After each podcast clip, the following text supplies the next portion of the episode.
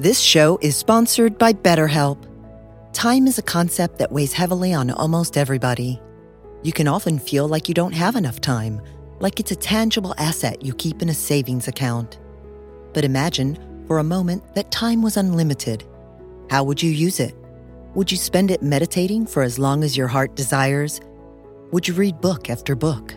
Would you just take a nice nap? Therapy can help you find what matters to you so that you can do more of it. Speaking with a therapist on a regular basis is a great way to increase your self awareness and self esteem. Deal with overthinking. Build a greater sense of purpose. Alter negative thoughts and behaviors. Develop healthy coping mechanisms.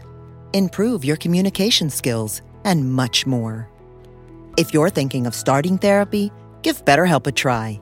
It's entirely online and designed to be convenient flexible, and suited to your schedule.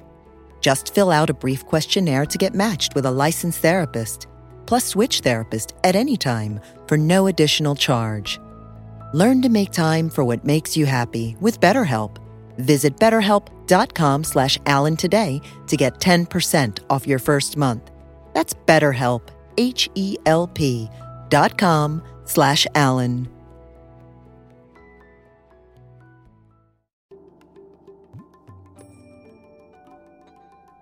We have within us a kind of higher self who is pretending to be the ordinary, everyday person that we are, who is acting it.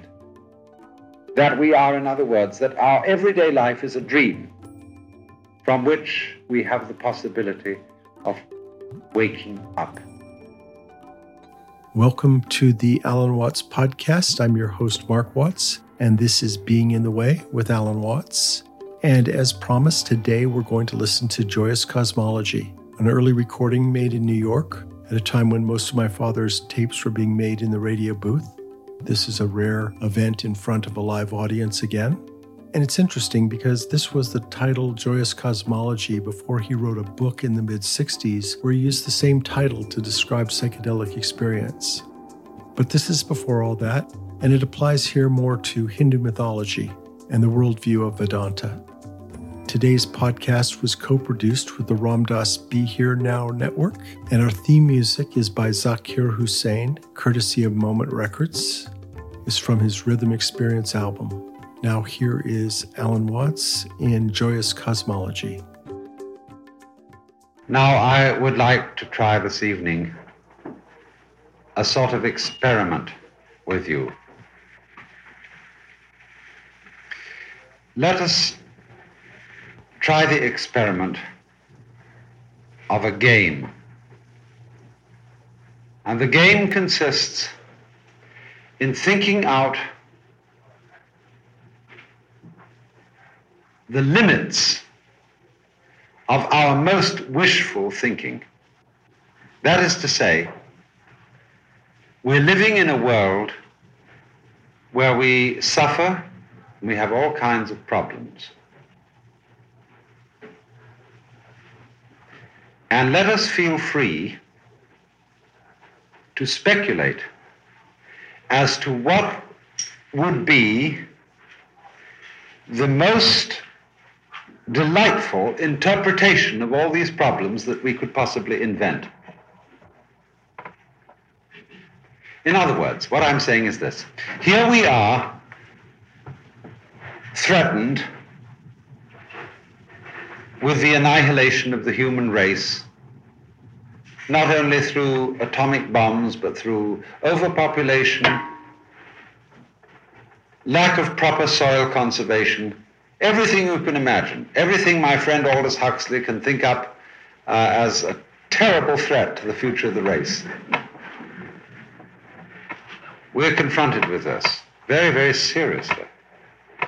And supposing, for the sake of argument, that the very worst is going to happen, we're all going to be annihilated, and the human race has no future, and everything is as black as it can possibly be. Let's take this as a point of departure. Then ask the question if that is true, in other words, if the worst that could happen is going to happen, is there anything that would make up for it? Not necessarily, I'm not asking whether there really is anything that would make up with it. But supposing we could think up something that might, how would we think? Now, it's not entirely trivial and silly to ask such a question because very many important discoveries that emerge in the arts and the sciences are the result of people playing quite freely with fantasies. In other words, not so long ago at MIT, one of the professors proposed to his students that they should invent a kind of being which had, say, three fingers instead of five, uh, or could only act with its nose, which had wings and claws and no fingers, or something. He invented all kinds of strange organic creatures and then said, How would you construct machines and furniture and knives and forks and all ordinary everyday appliances for these creatures? And as a result of this, pure fantasy, several important discoveries emerged.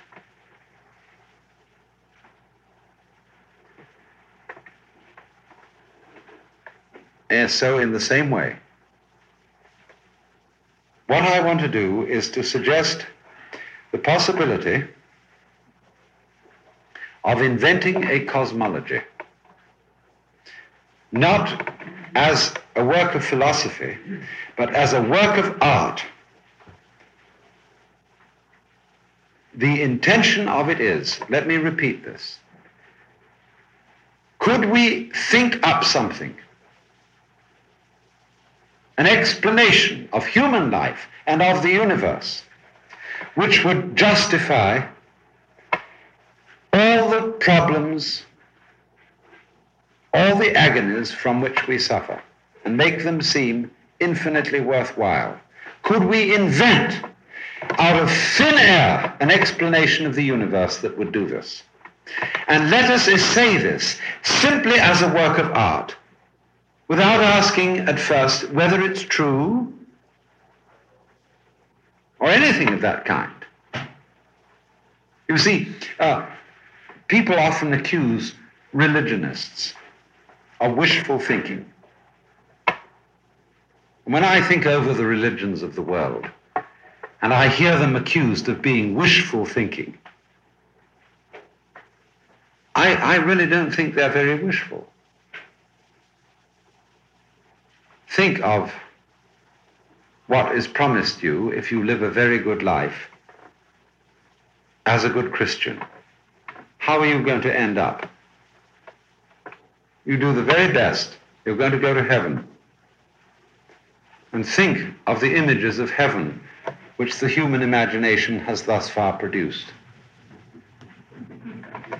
Who wants to go there? Nobody does. It's inf- infinitely boring. Even the Islamic people who have a little less inhibition have thought up their idea of heaven, and it's really rather dull. Sickeningly blissful forever. And in our kind of half baked view of what the Hindus and the Buddhists teach, if you get the state of nirvana. You'll be sort of blissfully suspended in a thin gas forever. it doesn't sound terribly interesting. I would say our religions have not begun to be wishful thinking. Why don't we really do some wishful thinking? As just as a speculation. This is, this is a game. What would we really like to be true about this world? Now, first of all, let's say we, we've got to we've got to start from one firm premise. That is, we've got to accept the facts of life as they are. In other words, that this world is as beastly as it is. It includes uh, concentration camps, hospitals with people being mercifully tortured to stay alive with incurable cancer. And all these things, you see, it includes all that. It includes the most ghastly, horrible things that actually happen. Now, what I want to suggest, first of all, is could I invent, out of sheer imagination, a justification for a world of this kind?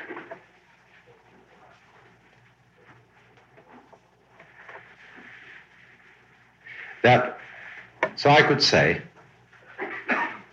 however terribly I suffer, and what is still more difficult, however terribly the people I love suffer, there might be a theory of the world which would make it all more than worthwhile. There might be some sort of understanding to which I could come and then in retrospect look back on all the things I had gone through, all the terrors and all the horrors, and say, I'm very happy about the whole thing. It all worked out. It is worthwhile. It is wonderful. What would such an explanation have to be? So let's think it out. First of all, I think the first thing we would all agree about is that if the terrible things that can happen to us in life are in some way or other to be justified, we would like to feel that we ourselves were responsible for them. By that I mean, we're, we'd like to feel that we're not simply the puppets of somebody else. We are not suffering because somebody else has been cruel to us. I think we'd all like to feel that if we suffer, we ourselves are responsible for it. Because the idea of a universe in which somebody else tortures you.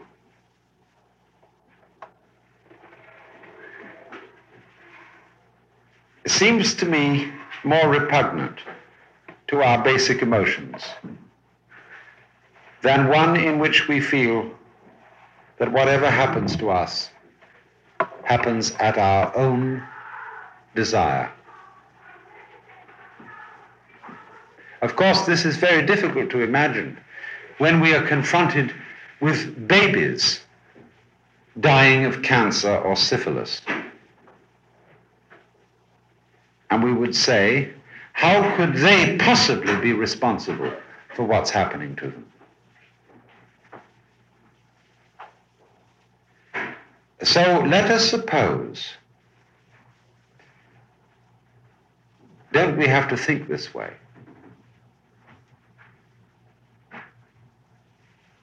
That if these two qualifications are to be fulfilled, on the one hand, that I am responsible for everything which happens to me, and on the other hand, that the worst things that can happen have a justification which make them infinitely worth going through and experiencing. Then we would have to say, wouldn't we, that in a way, all the frightening, terrifying things which a human being can undergo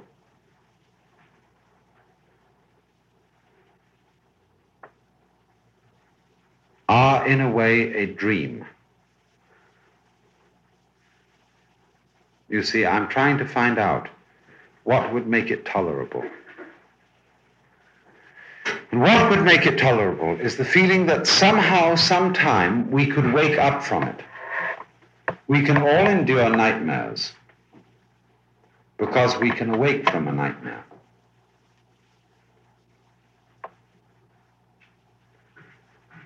And suddenly find out what a relief. It was only a dream after all. And then really we feel rather happy about it. You see, just think of this for a moment that if you could switch on any dream you liked every night when you went to sleep, and you could control it, and you could exploit all the possibilities of fantasy and imagination in thinking what you would like to dream, you would eventually get bored with being so well controlled and with being so happy. And you would eventually have to, you would, have, you would want to have some dreams which you didn't control, where you'd be surprised, where you would have adventures where you didn't know the outcome. It's curious, isn't it? We thrill ourselves all the time by going to plays and movies and reading novels where there is terrible suspense. And although we know that it's all going to come out all right in the end, we pretend for a while, sitting in the theater, that it isn't. That we don't know what the issue will be. And how we enjoy that. Do you see how we put ourselves for a while, even though we jolly well know that the author has planned all this to work out all right? that we allow ourselves for a while the illusion of thinking that it might not come out all right. And herein lies the thrill. Now, supposing in the same way our whole life was something of this kind.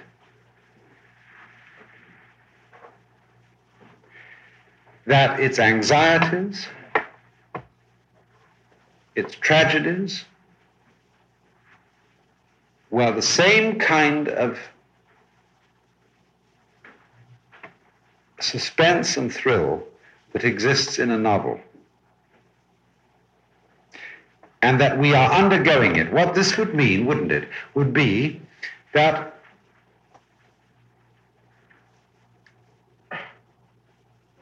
we have within us a kind of higher self who is pretending to be the ordinary, everyday person that we are,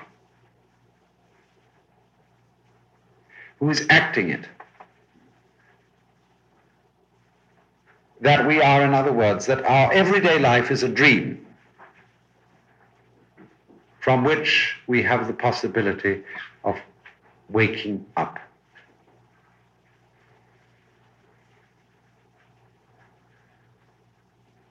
So let's, for the moment, simply assume this, not as a philosophical or metaphysical truth, but simply as an idea of pure fantasy. Supposing we are all dreaming our everyday life, and that there's a possibility of waking up from it.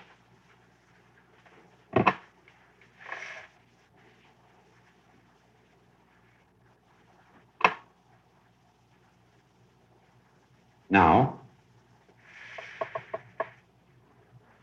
let's go on to explore what kind of a dream this would be.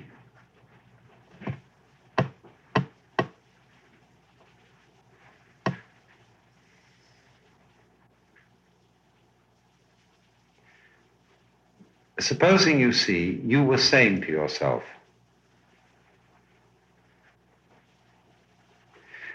I would like to imagine.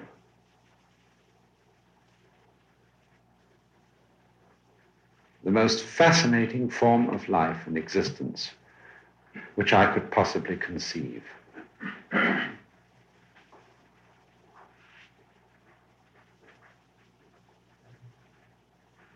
You would first of all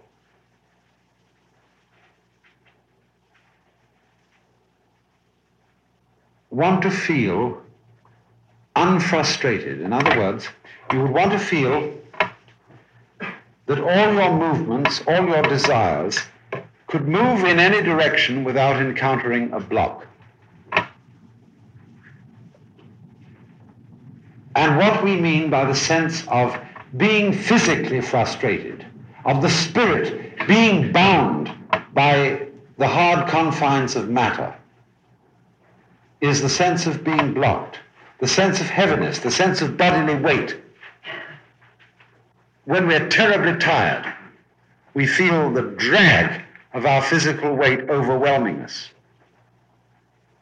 And therefore, what we want to feel is lack of obstruction in any direction that we move.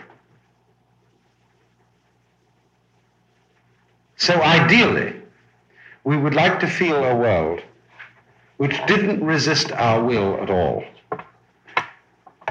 where the wish, the flight of imagination was instantly fulfilled.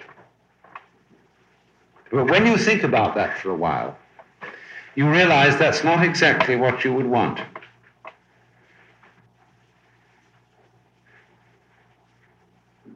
Because after a while, being able to accomplish everything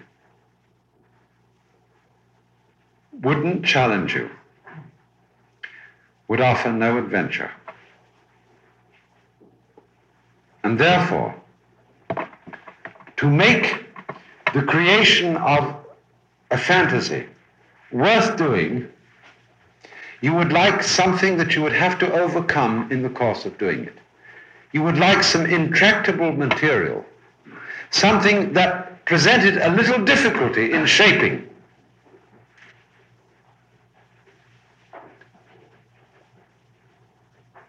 And so I think we would all ask, and we would go out of our way to produce situations where we, conf- we were confronted with difficulty.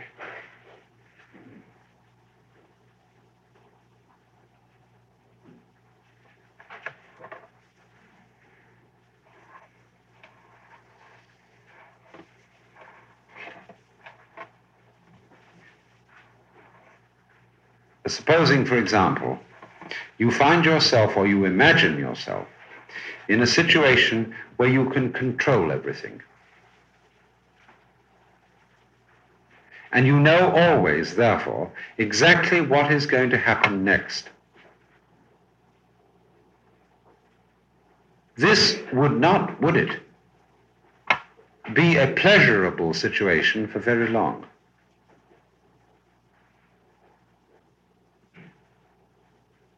It would be boring. And after a while, you would want to get into a situation also where you were not in control,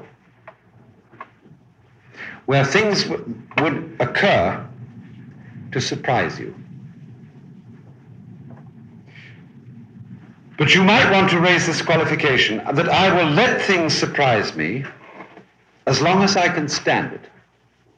When I can't stand it, I'd like to be in control again. Now, here is the nub of the whole problem of creating a universe as you would wish it to be. You would say, I would like to be surprised. I would like to be out of control up to a point. But I would always like to be able to call a halt and say, now I take over again. I'm in charge. But you see, the moment you think this, you would like to add to this problem of being out of control. You see, it would be all too easy if you could suffer and know any minute you press the button, you would recover. Think of this. Supposing you had a paradise button. Any time you press this, you could be in bliss. And so you'd start daring yourself. How far could you go out into all kinds of adventures and situations beyond your control and not press the paradise button? You remember as kids on a hot summer day when you were terribly thirsty, how good an ice cream soda would be. And you had just 10 cents that would buy it. But you put it off and put it off, and you got thirstier and thirstier and thirstier because how grand it would be to be maximum thirsty and then have the ice cream soda. You see? And it's just like that. So we have the paradise button that we could push. In my, I'm still talking in terms of my purely invented, fantastic cosmology or universal order scheme of things. And we could press it any time. Now, wouldn't it be fun to add to this a new dimension that we'd forgotten where the button is?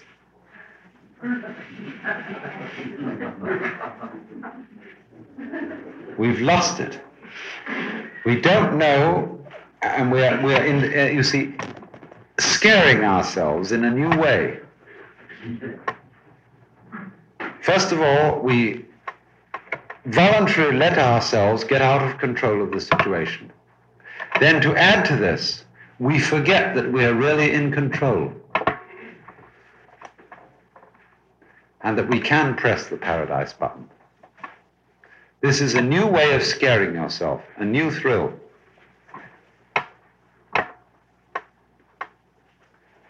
And uh,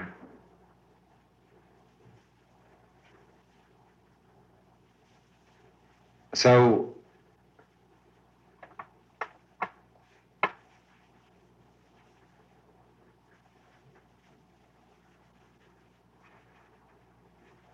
we seem in this predicament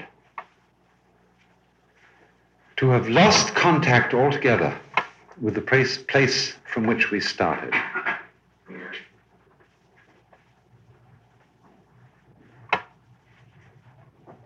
But this will only make sense, this will only answer the problem that I posed in the beginning. That is to say, the problem of what kind of cosmology could I imagine that would justify all possible sufferings? If we can wake up. We may have made it as difficult as possible to wake up. But nevertheless, there always remains a point at which we can wake up and recover from the nightmare.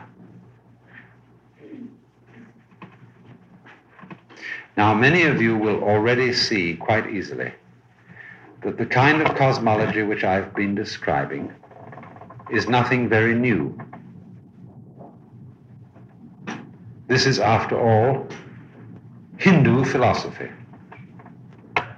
The idea that every thing, every being, every person in the world is Brahma playing the part, playing, acting that he is all these things. The Godhead is masked, acting a drama in every single one of us, but forgets for the time being that he is the Godhead. This is Vedanta.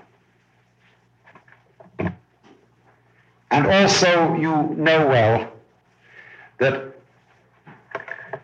not only in India, but all over the world, there occurs to people from time to time a kind of experience that we call cosmic consciousness, or whatever it may be, in which they suddenly see that this is so.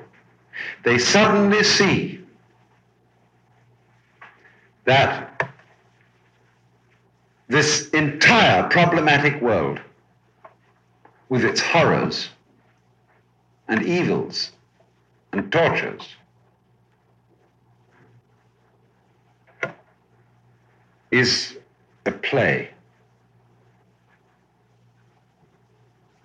That it is simply, as it were, life playing hide and seek with itself, frightening itself, scaring itself, screaming at itself, accusing itself, making itself feel guilty for a great cosmic joke.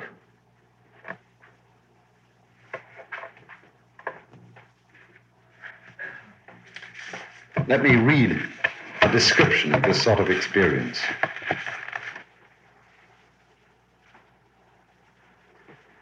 There are dozens of these things throughout ancient and modern times, people who've suddenly had this happen to them.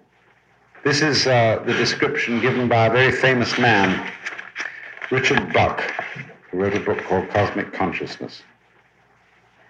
Now listen. All at once, without warning of any kind, I found myself wrapped in a flame colored cloud. For an instant, I thought of fire, an immense conflagration, somewhere close by in that great city. The next, I knew that the fire was within, was, within myself.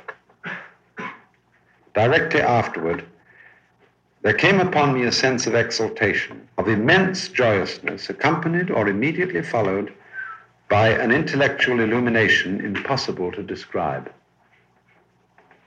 Among other things, I did not merely come to believe, but I saw that the universe is not composed of dead matter, but is, on the contrary, a living presence. I became conscious in myself of eternal life. It was not a conviction that I would have eternal life, but a consciousness that I possessed eternal life then. I saw that all men are immortal that the cosmic order is such that without any peradventure all things work together for the good of each and all. That the foundation principle of the world, of all the worlds, is what we call love. And that the happiness of each and all is, in the long run, absolutely certain. The vision lasted a few seconds and was gone. But the memory of it and the sense of the reality of what it taught has remained during the quarter of a century which has since elapsed.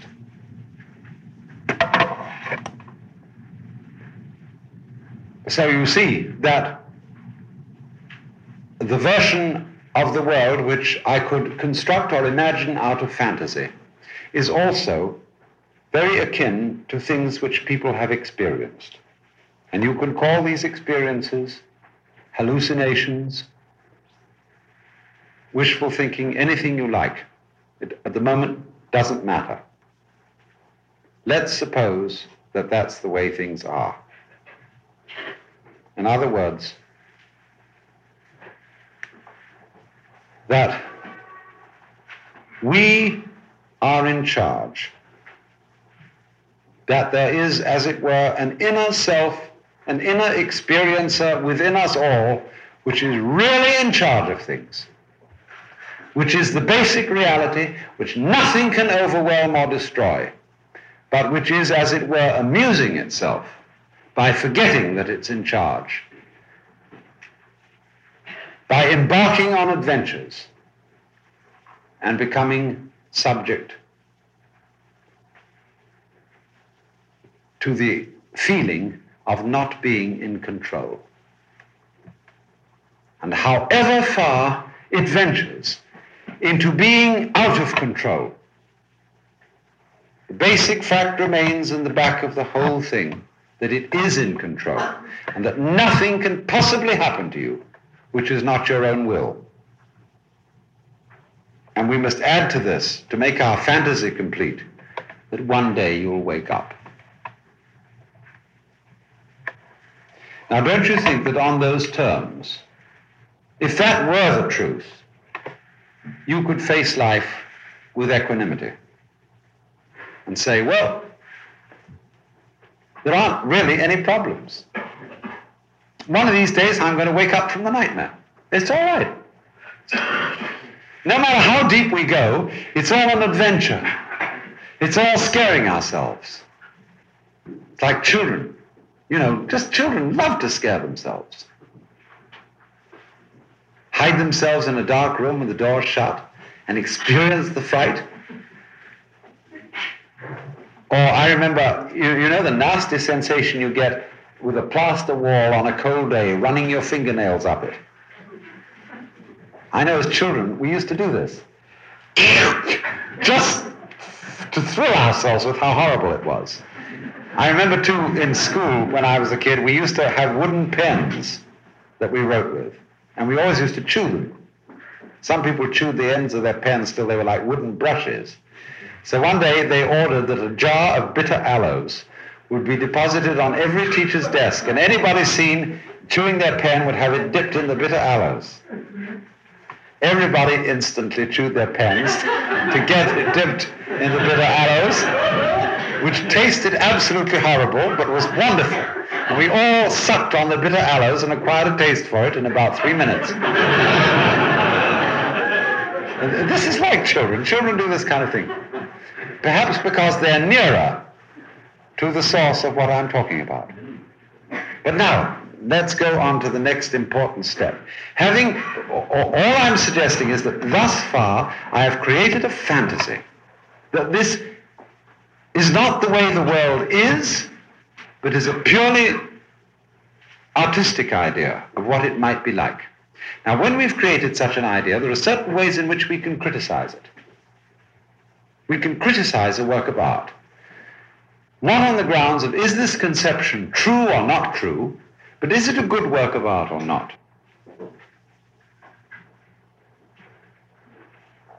And therefore, the criticism I want to apply to this is based on aesthetic grounds, purely. And I think the aesthetic criterion I'm going to apply first is um, that of simplicity.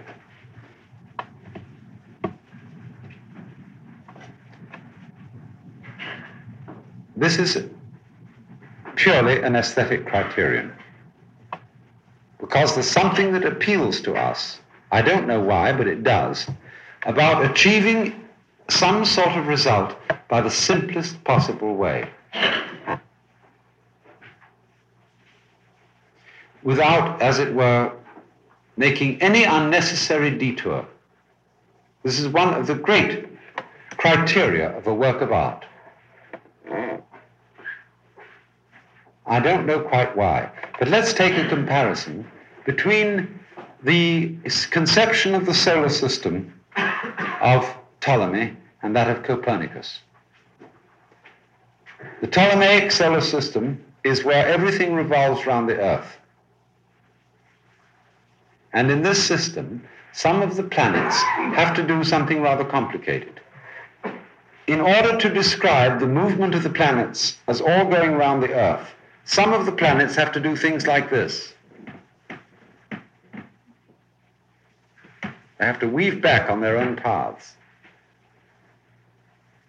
But if you take the sun as the center, nothing has to weave back on its own path. It keeps moving elliptically around the sun in the same direction. In other words, Copernicus' solar system is simpler than Ptolemy's. Today we say Copernicus was right and Ptolemy was wrong. It isn't quite correct to say that. Copernicus was simpler. And science has an, in it an aesthetic criterion that those explanations which are simpler are accepted rather than those which are more complicated. Imagine for a moment you've got a box with two holes in it. And out of these two holes come each a piece of string. You can never get inside this box. But when you pull the piece of string on the right, the piece of string on the left goes into the box. And when you pull the piece of string on the left, the piece of string on the right goes into the box. Now, what inside the box would account for this phenomenon? You see? You can imagine all kinds of pulley wheels and gadgets inside the box that would give this result. But the simplest thing you can imagine is that the piece of string goes simply in at one hole and out at the other. That would explain it. So the scientist always chooses the simplest, the simplest solution that will answer whatever he, he has. So if we apply this criterion to what I'm talking about, that supposing we are all a drama. That there is within us a sort of second self that is pretending to be our ordinary everyday self and is staring itself and enjoying itself with this pretense. On these sort of aesthetic grounds, could some criticism be applied to what I'm saying? Well, I think it could. I've taken a step in inventing this idea which is perhaps unnecessary. And that is the step of making a difference between an experiencer and an experience.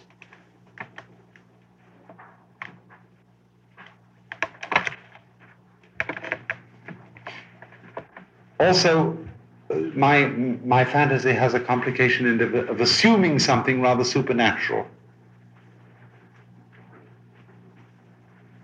In other words, eh, it's a little bit of a strain upon one's credulity to believe that each one of us is really, as it were, God in disguise.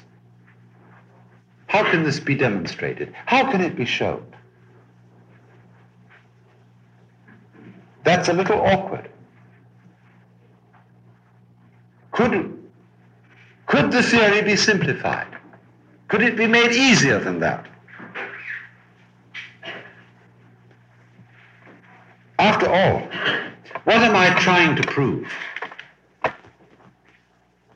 what I'm trying to prove, or what, I, what my fantasy was intended, the problem it was intended to deal with, is the conflict which we ordinarily feel between ourselves and what we experience. You know, this is the problem. The problem of pain. Life hurts. It hurts me. And I feel different from it. How am I going to justify it? So the way in which I tried to solve this problem was by saying I have another deeper self than the one I'm ordinarily aware of. And that deeper self wants everything that happens and is really in control of it. That was the solution. Now then, I criticize the solution and say it may have in it an unnecessary step.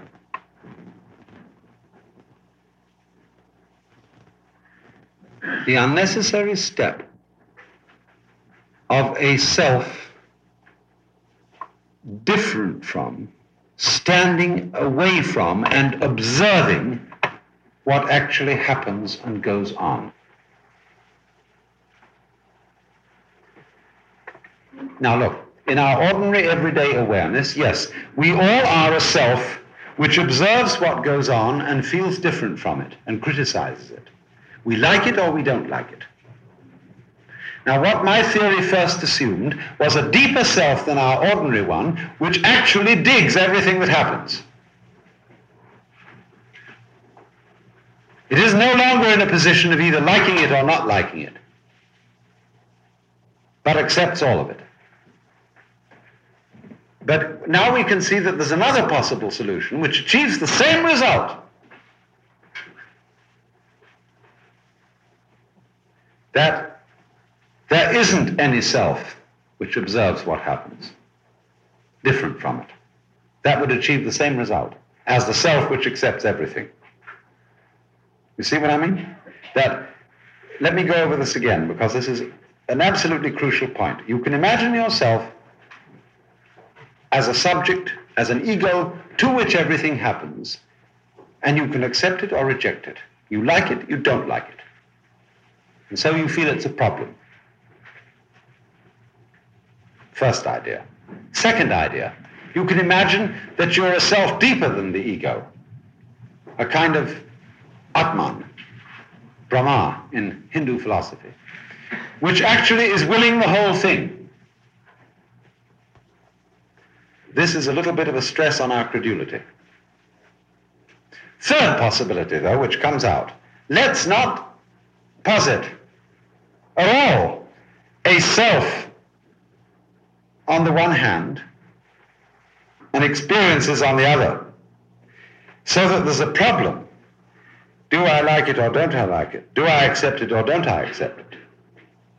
But let's suppose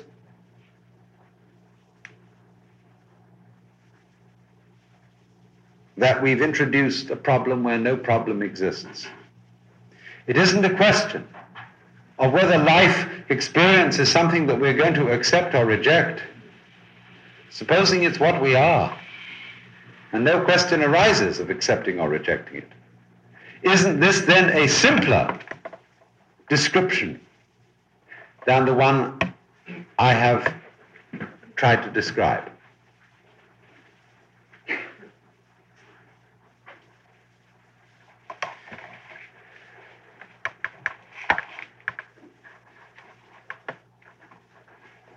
What we would have then to recover from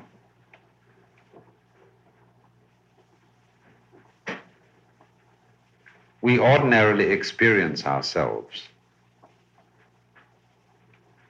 as a, an ego, a mind, a center of consciousness confronted with the problems of life. And absolutely, really, basically unable to deal with them.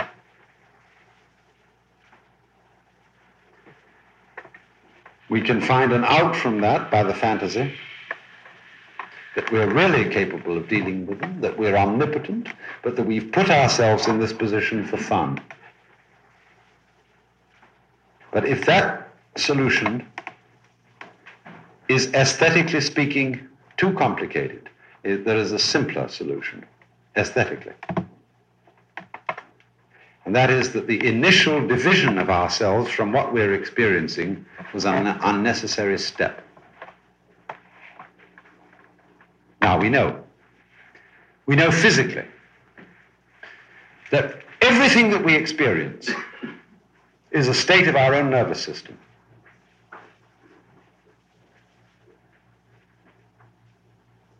That the division between the subject and the object the self and the world is quite conventional.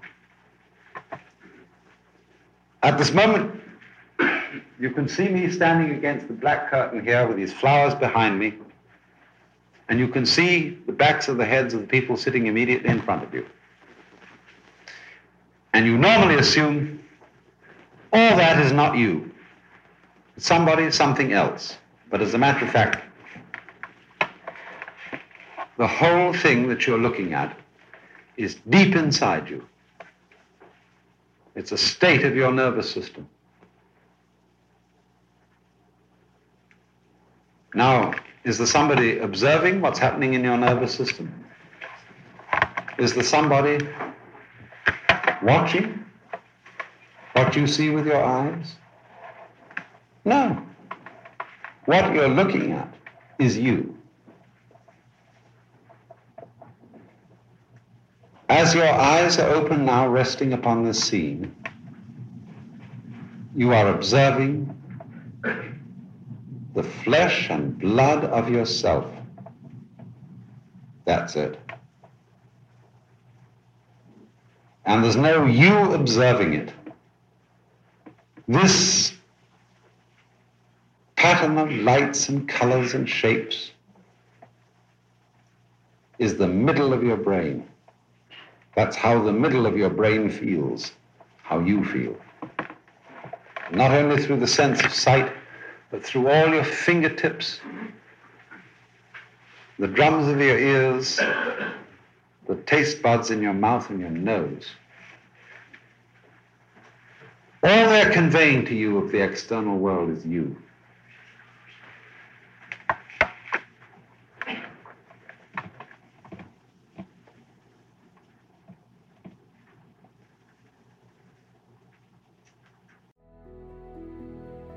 This show is sponsored by BetterHelp. Time is a concept that weighs heavily on almost everybody. You can often feel like you don't have enough time, like it's a tangible asset you keep in a savings account. But imagine, for a moment, that time was unlimited. How would you use it? Would you spend it meditating for as long as your heart desires?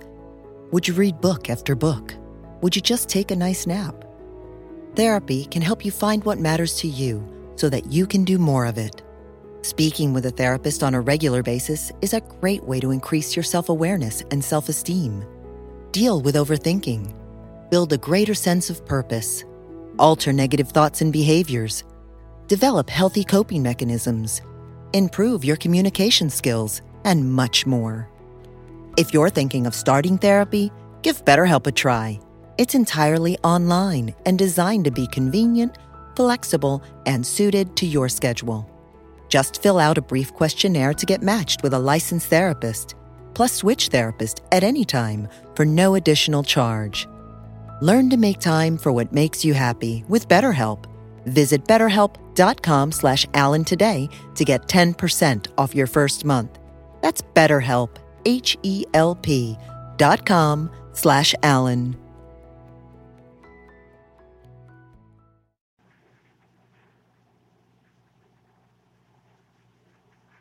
Now, if we appreciate what this involves,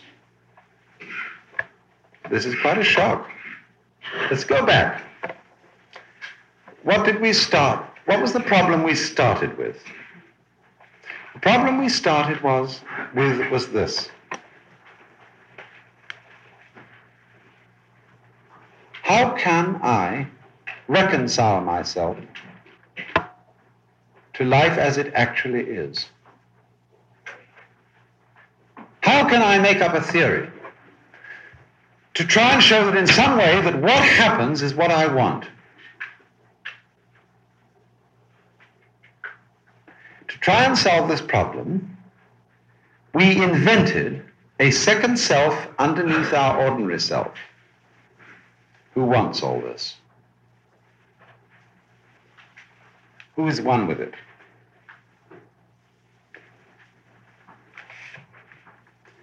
Now I've simplified it.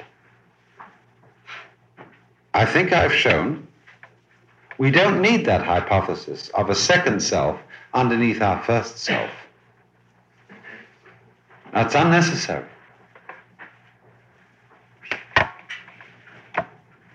What we discover is that the world we know and the world we say we suffer is ourselves anyway. There actually isn't a situation in which the hard facts of life impinge on and hit a person who is separate from them.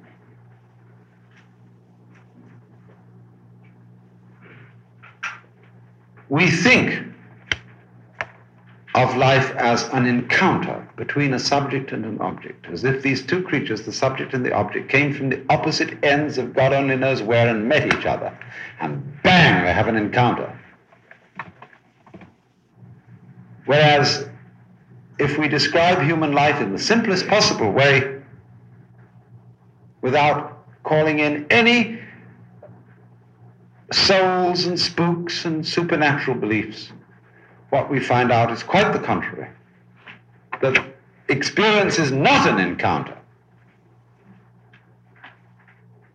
It is not an I meeting with an it or a thou. Because when I look at you, I'm also looking at myself. These are inseparable. Yes, you exist in your own right. But when you look at me and I look at you, what we are seeing is ourselves. We're seeing our own nervous system.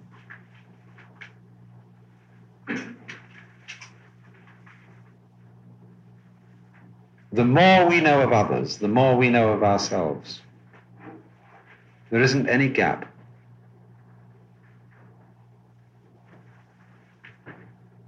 So that you could say that actually you are willing, this is putting it in sort of picturesque language, you, you are willing everything that happens to you. When you don't like it, you're willing you don't like. When you do like it, you're willing you do like.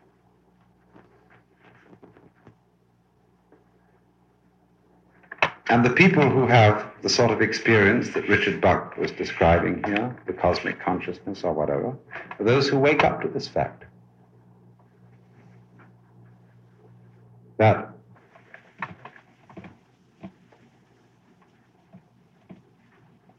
you never at any time experience anything which you don't completely will however horrible.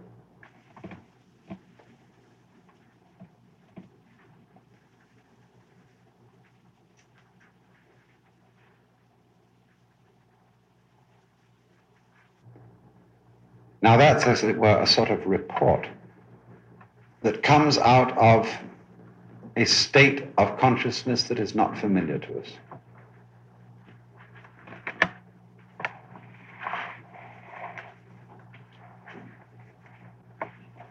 But it happens to very many people. Not necessarily people who are great saints and sages who've practiced yoga and meditation disciplines for many, many years. This is an experience which happens to very ordinary people, to children, to people having their teeth extracted because they had anesthesia or something like that. There are all kinds of ways in which this may be seen. And we don't know the laws, if any, which govern how it happens. The sudden recognition, in other words, that the world that is other than yourself, that is outside you, that is not under your ordinary control, that hurts you and fights you, is deep down a hidden aspect of yourself, the unknown other that is you.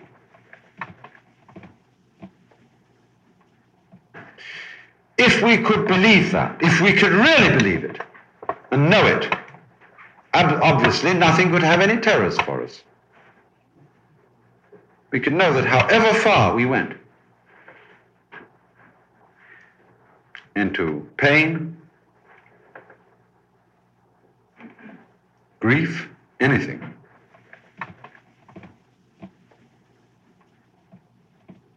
it would be simply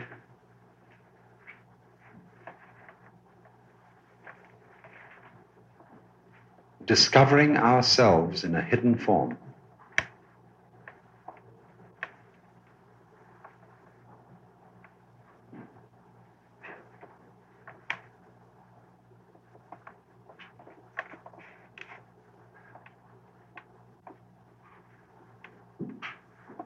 Now, First of all, my point is not to say to you, we can prove that this is so. My point, first of all, is imagine this as an answer. And can you think of a better one?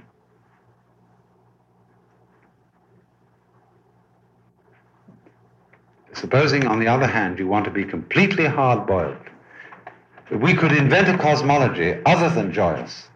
We could think of the disastrous cosmology. What kind of a theory of the universe could we invent that would be as nasty as possible? And we would very quickly find that if we invented it, it wouldn't work. In other words, that all would have ceased to exist long ago. Think of the maximum nasty cosmology, and it would have collapsed. Think of the middling cosmology that is so, so, so, you know, uh, more or less works. It would have collapsed too. You have to think of something like this for one that still does actually goes on. And this is not only a work of fantasy that invents this, but also, in addition to this, there are again and again the people who experience this as being the actual state of affairs in one way or another. And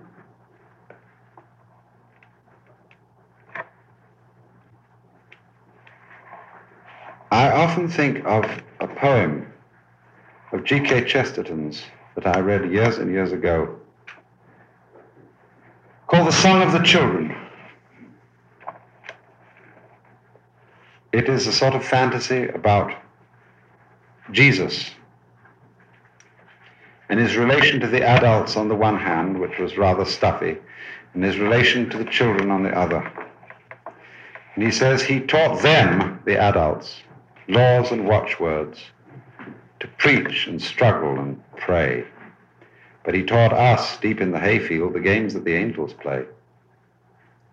And had he stayed here forever, their world would be wise as ours, and the king be cutting capers, and the priest be picking flowers.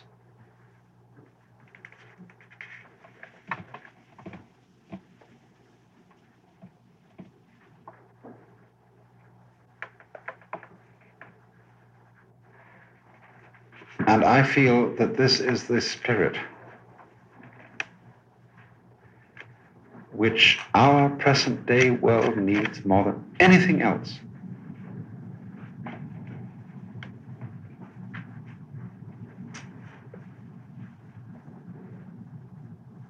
To see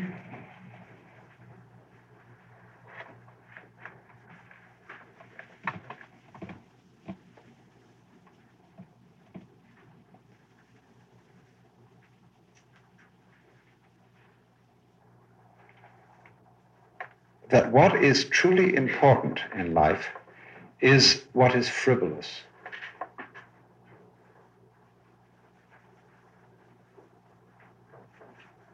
To see that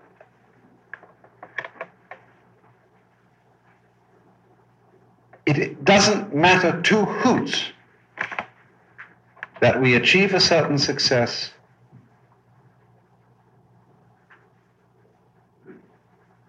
that we win a certain game, that we live longer than we might live otherwise.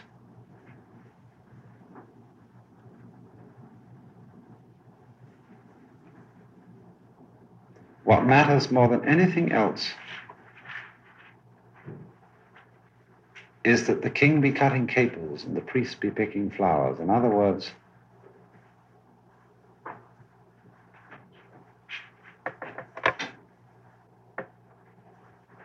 that.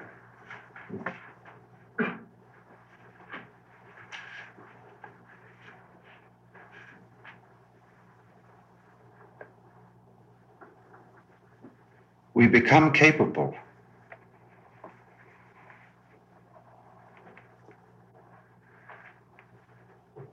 Of touching each other, of loving each other.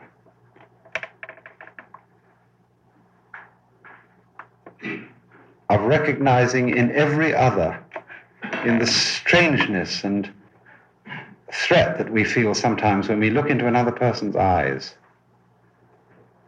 and feel, you know, how we turn away.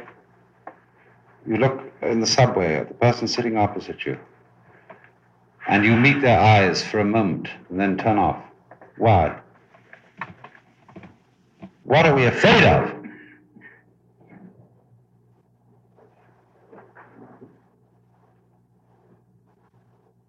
The thing that you're afraid of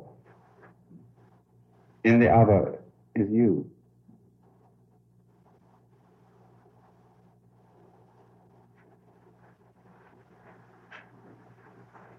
Isn't it possible? Isn't it really possible that this stop? That the fear of looking at the other, touching the other, of recognizing yourself in the other, be overcome.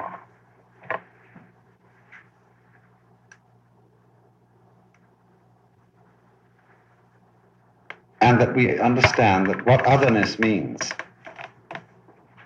on the surface, the other is always the one with whom we're in contest. When we look in the other person's eyes, you've all played this game. Can I look longer until he looks away? Who's going to win? What's the relationship between husband and wife? Mostly competition.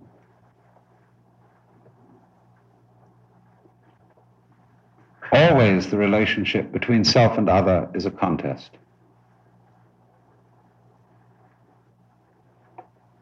But what I mean by the joyous cosmology is seeing that all contests are faked. That it's a let's pretend battle. Because there really is no self and no other.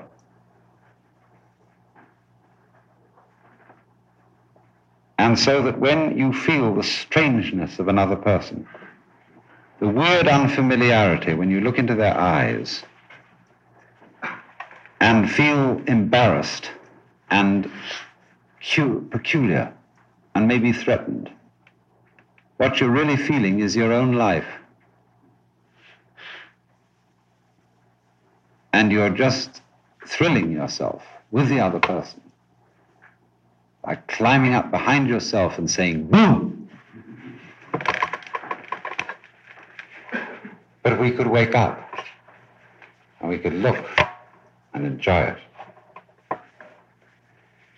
So, shall we have about five or ten minutes intermission?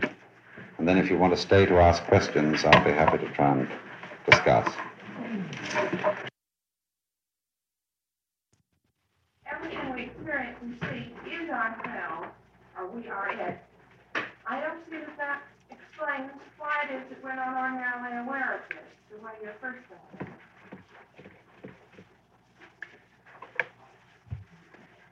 Did you all hear the question? It's a very good question. It, it brings up a crucial difference between the two alternatives that I presented. One, that behind our ordinary everyday self there is a hidden self, which is playing the uh, limitations and problems of our everyday life as a hide and seek game. And this seems to the questioner to be a better explanation of the difficulty than the second position, which is not that there is a self behind the self that has the experiences of the world, but that there is no difference between the self and the experiences of the world. Then she is asking, why don't we know that this is so? You see, when we explain or answer the question why, we always cheat. When, for example, you ask of a scientist, why do certain things happen? What he tells you is how they happen. In other words, when he gives you the causes of certain events, all he does is to describe the same events in greater detail and calls this why it happens. It's only how it happens. So you're in a little bit cheated if you thought it was why. So, in the same way, if, in other words, we are really what we experience, but we think we're different, and we say, why does this happen? Why don't we know? I can tell you how it happens, but I can't tell you why. How it happens, yes, that's simple. Because when we are little children, our sisters, cousins, aunts, parents, teachers, everybody tells us who we are. They give us a definition of what it is to be a, to be a human being. And this definition is that you are a knower who confronts the known. You are a controller. You are an agent behind acts. That's the definition of you. We're all taught this. And even if it ain't necessarily so, that's what we believe and that's what we feel. So this is why, this is not so much why, but how we come to feel divided from our experience of the world. I could go on to say how this began to happen. It was a sort of mistaken interpretation of human experience, which occurred a long time ago and grew into a habit. It's caused a lot of damage just in the same way as a single tiny pebble may be set rolling and start an avalanche. Nobody could have foreseen that. You've been listening to Alan Watts in Being in the Way from the Be Here Now podcast network and the Alan Watts organization. Today's talk and other talks in this part of the series are from the early radio talks, and that 12 part series can be found in its entirety through the Alan Watts site. Go to alanwatts.org and look for audio recordings, and you'll see it among the seminars, classic radio recordings. And thank you once again for joining us.